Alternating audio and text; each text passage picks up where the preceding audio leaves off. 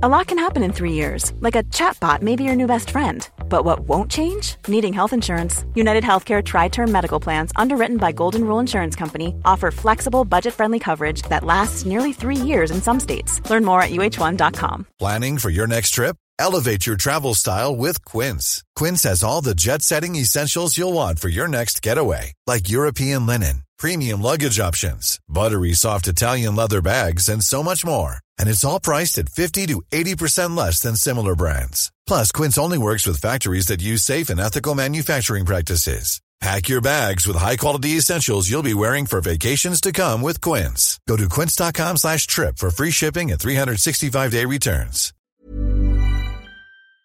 Hi, I'm John McEnroe. I'm Bjorn Borg. This is Martina Navratilova. I'm Mats Wilander. I'm Stan Wawrinka. I'm Leighton Hewitt. I'm Andy Murray. And you're listening to the Tennis Podcast.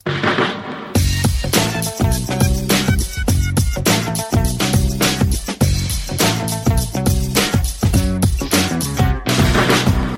hello and welcome to the Tennis Podcast brought to you in association with The Telegraph. It is Tuesday. It is about quarter to six in the evening. We have slate grey skies.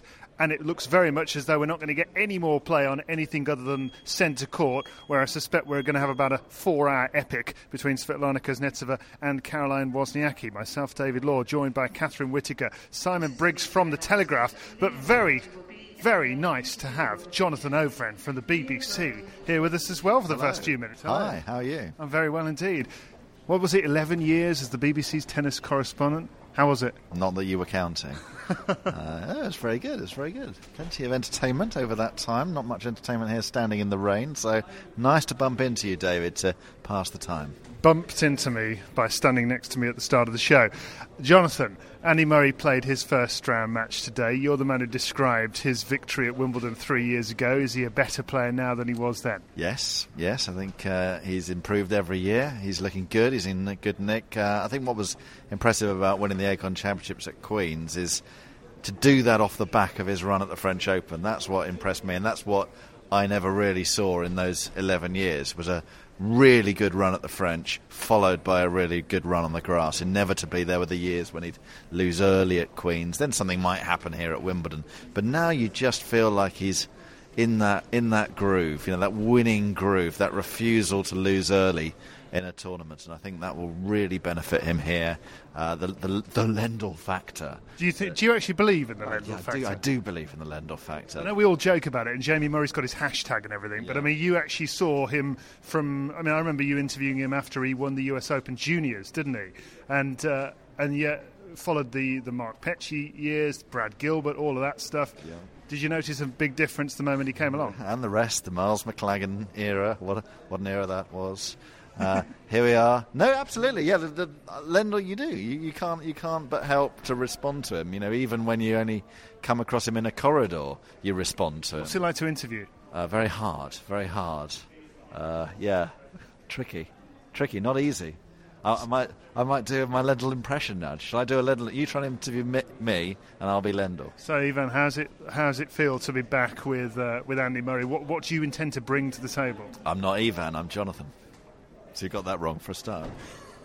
That is pretty much how it is. Uh, Simon Briggs is trying to get a word in edgeways here. Hi, Simon. I was just going to say, I, I, watched a lot of these interviews because we would always be there, hovering with our notebooks, with the next slot after overs had gone in and done Lendl, and it was it was like a it was like a, a kind of man. it was it was a battle of wills because he was trying to sneak one in underneath those defences, and the, the portcullis would come down, and Lendl really relished it, and you seemed to quite relish it as well. But I don't know if that was because you just didn't want to give in and show him you were beaten. What, what do you do when you've got somebody who's just giving you nothing like that? Well, you see, I think that's a bit unfair. I think he did give us some little little information along the way, not much, but little bits. But he'd always smile. You know, he'd give the answer, and then he'd do a little smile as if to say, "Hmm, uh, either I've got you there, or work that one out, or." I've told you nothing. Did you enjoy that? so uh, yeah, it, it, was tricky. But I, going back to what you, you were saying originally, yeah, you can't help but be affected by just the way he is, even in just everyday, everyday life, everyday occurrences. So, relate that to a practice court and a match day, and there is absolutely no way that Murray is not a better player for having Lendl around. You're commentating here for BBC Television. What, what, what, have you been up to today? Have you actually managed to get a match yes. in this weather? Yes, got a match in, completed a match, which was good, which was uh, Wawrinka beating Fritz in four. What did you think of those two? Yeah, it was good to good to see Fritz because obviously 18 years of age, youngest man in the draw, ended last year as the the world junior number one. He's going to be good. I, I do think he's going to be good. Um, 18 years of age, big future. Obviously, when you're 18 these days, you've still got a few years, I think, until you can really make a serious impact. But already he's inside the world's top 65, so that's pretty good going. Wawrinka looks a different man and has done for two and a half years since winning his first slam, uh, as, as we were both there in Melbourne, David, when he won the Australian Open in 2014. But he's still prone to inconsistency he's still prone to lapses in concentration. There were a few of those today. Should have won that match in straight sets, but just let Fritz back in inexplicably. And if I were Magnus Norman and Richard Krajicek watching on, I wouldn't be happy about that because Wawrinka's in probably the best quarter of the draw, I would say. Should be in the semi finals. But any lapses of concentration like that against uh, more experienced players, and he might find it tricky. It's going to be interesting, isn't it? Simon Briggs, Catherine Whitaker here with us. Simon, just quickly, we, we, we, didn't get to speak to you yesterday because you were writing your mammoth Marcus Willis piece.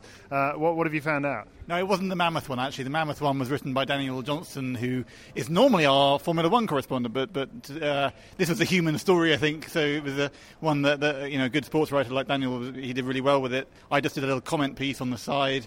Uh, it's amazing. I mean, I think in this week of all weeks, when a lot of us are feeling pretty gloomy about life, it all actually adds to the Willis story. It's like everybody in the whole country have, have seized on this as the only good thing to happen in the UK in the last seven days.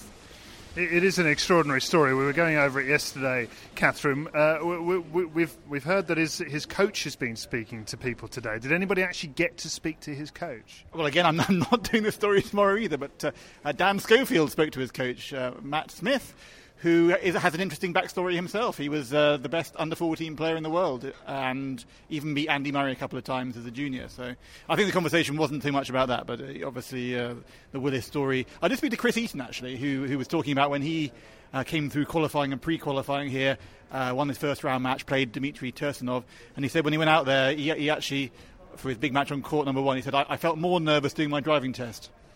So uh, hopefully Willis will be the same tomorrow. Well, what I enjoyed, Catherine, was uh, hearing Roger Federer talking about being up against Marcus Willis, and you could see that that sort of inquisitive nature of Federer coming out, and the, the mischievousness of, of him, how he, he enjoys taking on a guy who looks like he's basically come off a park court. Well, not just enjoys. He said, "I feel privileged to be a part of this special story." I mean, what, what Marcus Willis must have thought reading those quotes that Roger Federer feels privileged just to be playing a small cameo role in the story of in the fairy tale that is Marcus Willis. I mean, that is just extraordinary. And, and he said, you know, this is one of one of the greatest stories in recent recent years and, and as Simon says in the context of what a miserable time this country seems to be having uh, it's just so very welcome, isn't it? And that yeah, all these developing facets to the story, like Matt Smith, his coach, and like you know everybody's fixated on his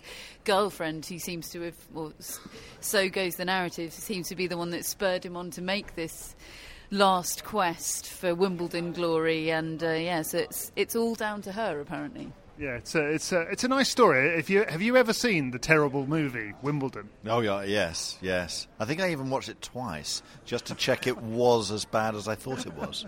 but I mean, really, it, it's it feels as though it has just followed the script. I remember when they filmed it, the, the, the, segment at Wimbledon here, and they they stopped one of the matches just so they could film the moment that Peter Colt came out of the locker room. Yes, that was on one of the uh, outside courts to, to, on the south side, wasn't it? And uh, sort of pretended it was centre court. It all came together.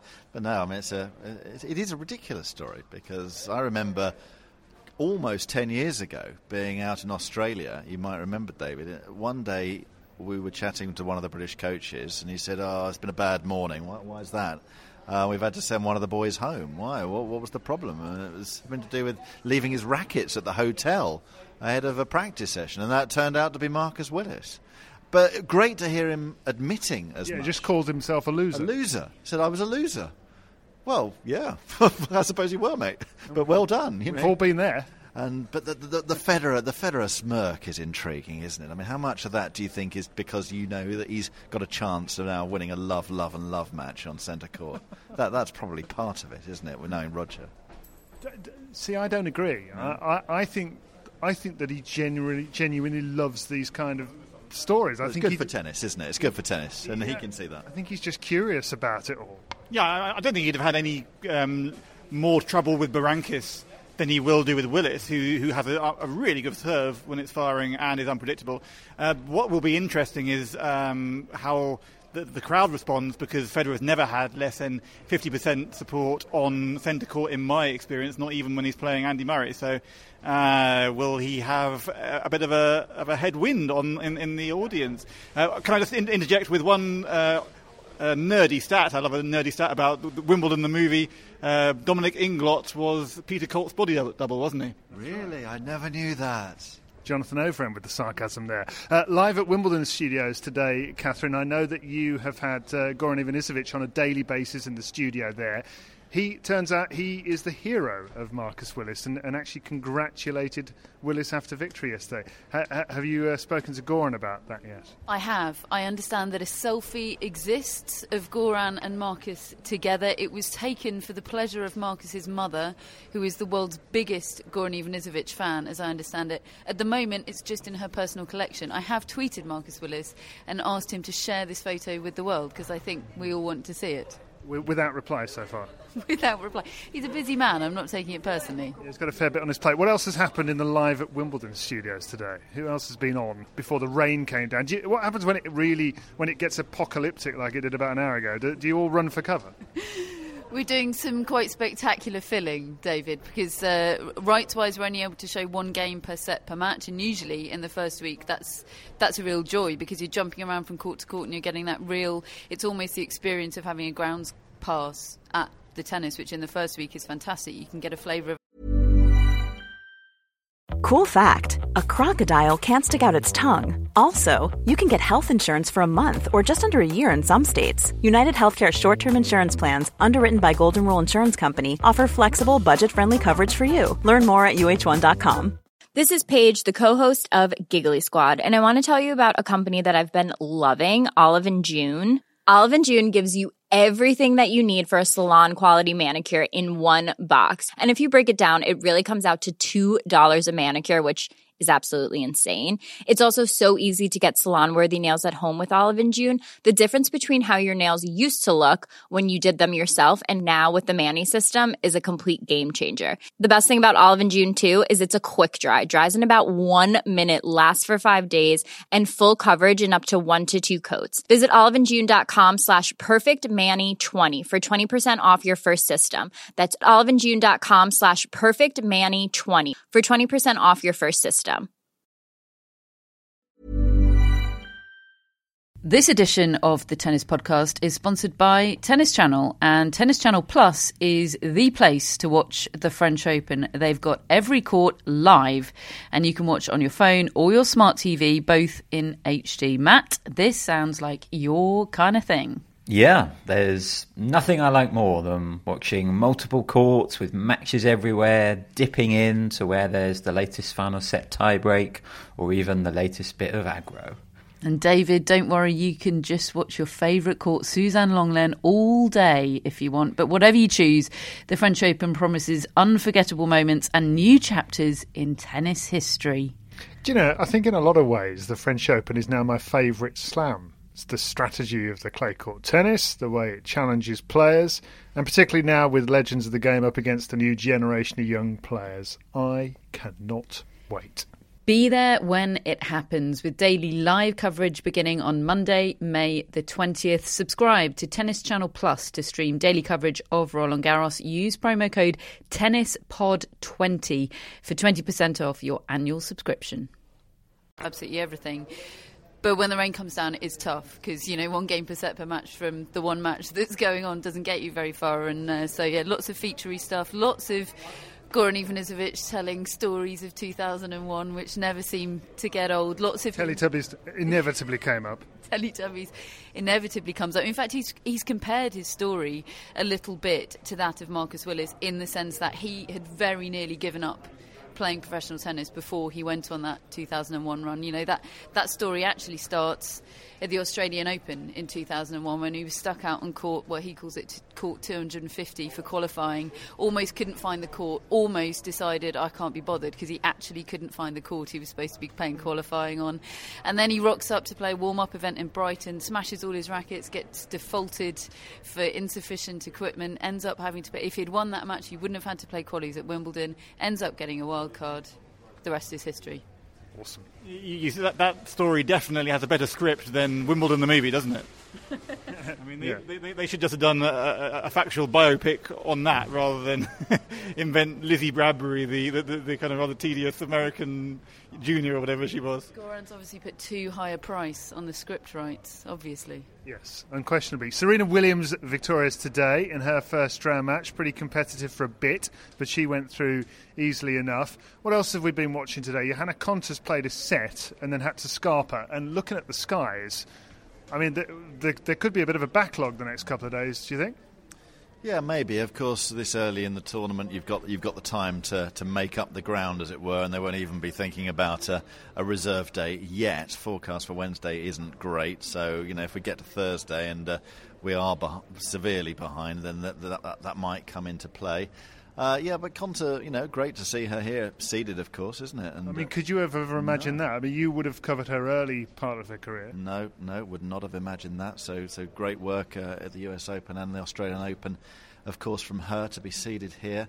Um, I know Alexander Zverev uh, is is battering Paul Henri Mathieu, so he's definitely one to watch. I think uh, a year older than Taylor Fritz, 19, but six foot six, and golly, he's going to be he's going to be some player, David, isn't he? He is, and the other one uh, who obviously is rich in potential, but a bit bonkers as well, is Nick Kyrgios. Uh, he won through in four sets, slightly aggro-free, which I was disappointed about. Simon.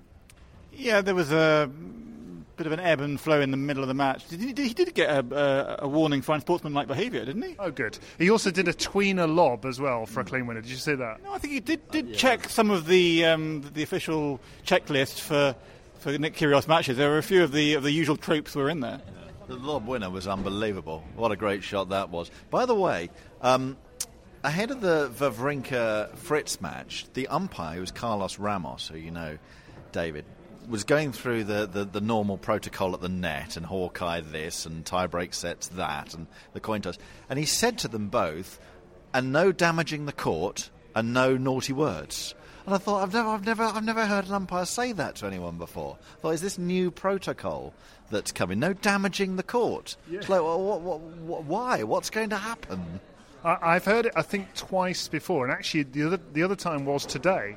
Mohamed Lahyani said something similar to Stepanek and Kyrgios before their match. Not the, not the courts bit, but certainly the language. Okay, well, well, maybe, well, they've either identified certain potential troublemakers, because I know Wawrinka had a little bit of a thing going on on the practice courts uh, before the tournament, and obviously Kyrgios has a history of, uh, of bad behaviour warnings. So, so, yeah, maybe there's something sort of been written into the rules this year that no one's told us about. It, it, it has been the um, highest penalties uh, in the last couple of years have been for people who've whacked the court and caused a dent in it. But I don't so think it- that's due to lack of familiarity with the rules regarding on-court profanities. Somehow, I don't think it's because anybody needs to be reminded. Well, I suppose it can't hurt. Now, see, we're standing outside the press office here. Now, let's see what they're going to tell us. before too long. So, for the moment, the covers are staying on. We'll bring you another update in a short while. Thank you. Thank you, thank you. very It's much. telling us And absolutely the- nothing. And the gift shop is that way, and the strawberries can be purchased there, there, there, and there.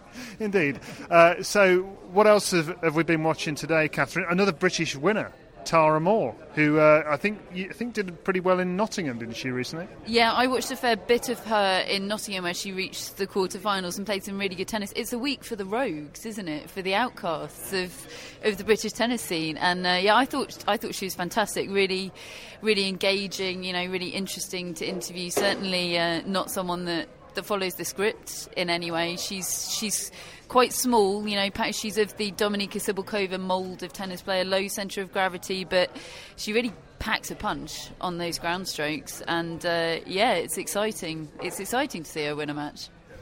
Jonathan, we'll just get a, a, little prediction from you for the rest of the tournament. Who's going to end up occupying the semi-final spots in the men's draw? Do you think? Do you, can you see anybody stopping the obvious?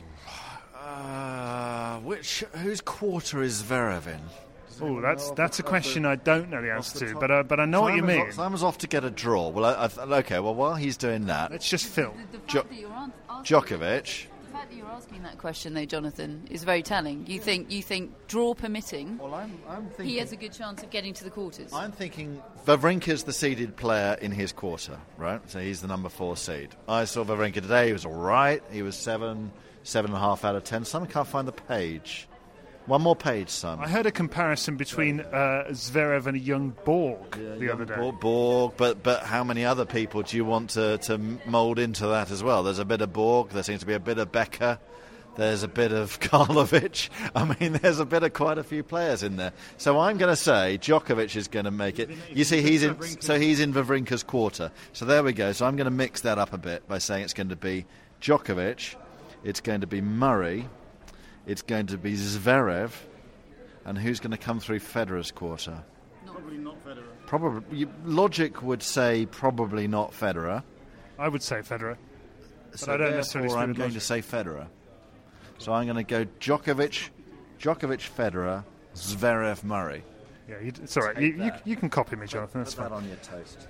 Put that on my toast. I will do. Um, so, w- women's, are you interested in that? Yeah, go for that as well. Yeah. Okay, just just checking. Yeah. It's very good this tennis podcast. I do listen, by the way. Just Clearly, just making sure the balance is right. Um, Serena, definitely Serena. Um, do you know what? I'm going to go. I'm going to go for Konta in the semi-finals. Muguruza, Muguruza, and Madison Keys. Okay, Jonathan Overend, former BBC tennis correspondent, now BBC tennis commentator on the telly. It's out there. It's out there. Jonathan has made a cameo that has lasted 19 minutes here on the Tennis Podcast, which is the entire show. We don't have an order of play for tomorrow yet because it's raining and they're delaying stuff, and uh, we've got the John McEnroe show to do fairly shortly. So we've just sort of crowbarred the edition of the Tennis Podcast into all of that. Uh, Catherine, uh, are we going to get any play tomorrow outside the centre court? You are the person who knows about the weather. None of the apps say so. Usually, you can always find one weather app which will give you a slightly more optimistic forecast, uh, and nobody seems to have identified one that is doing so for tomorrow. So, uh, I'm going to be pessimistic about tomorrow and hope to be pleasantly surprised. But uh, yeah, I think we could be uh, facing a little bit of a backlog come Thursday. And Simon, what are we going to be reading about in the Telegraph tomorrow? Marcus Willis again. you cannot get too much of a good story. That's it. Just it's basically the Marcus uh, Marcus Willis sort of supplement. Has anything else happened at this Wimbledon yet? I don't think it has, has it? No, Andy Murray has taken a bit of a back seat. Let's be honest. Even he's enjoying the Marcus Willis story. Uh, from Catherine Whitaker, Simon Briggs, Jonathan Overend, and myself, David Law. Thanks for listening to us here on the Tennis Podcast. We'll speak to you soon.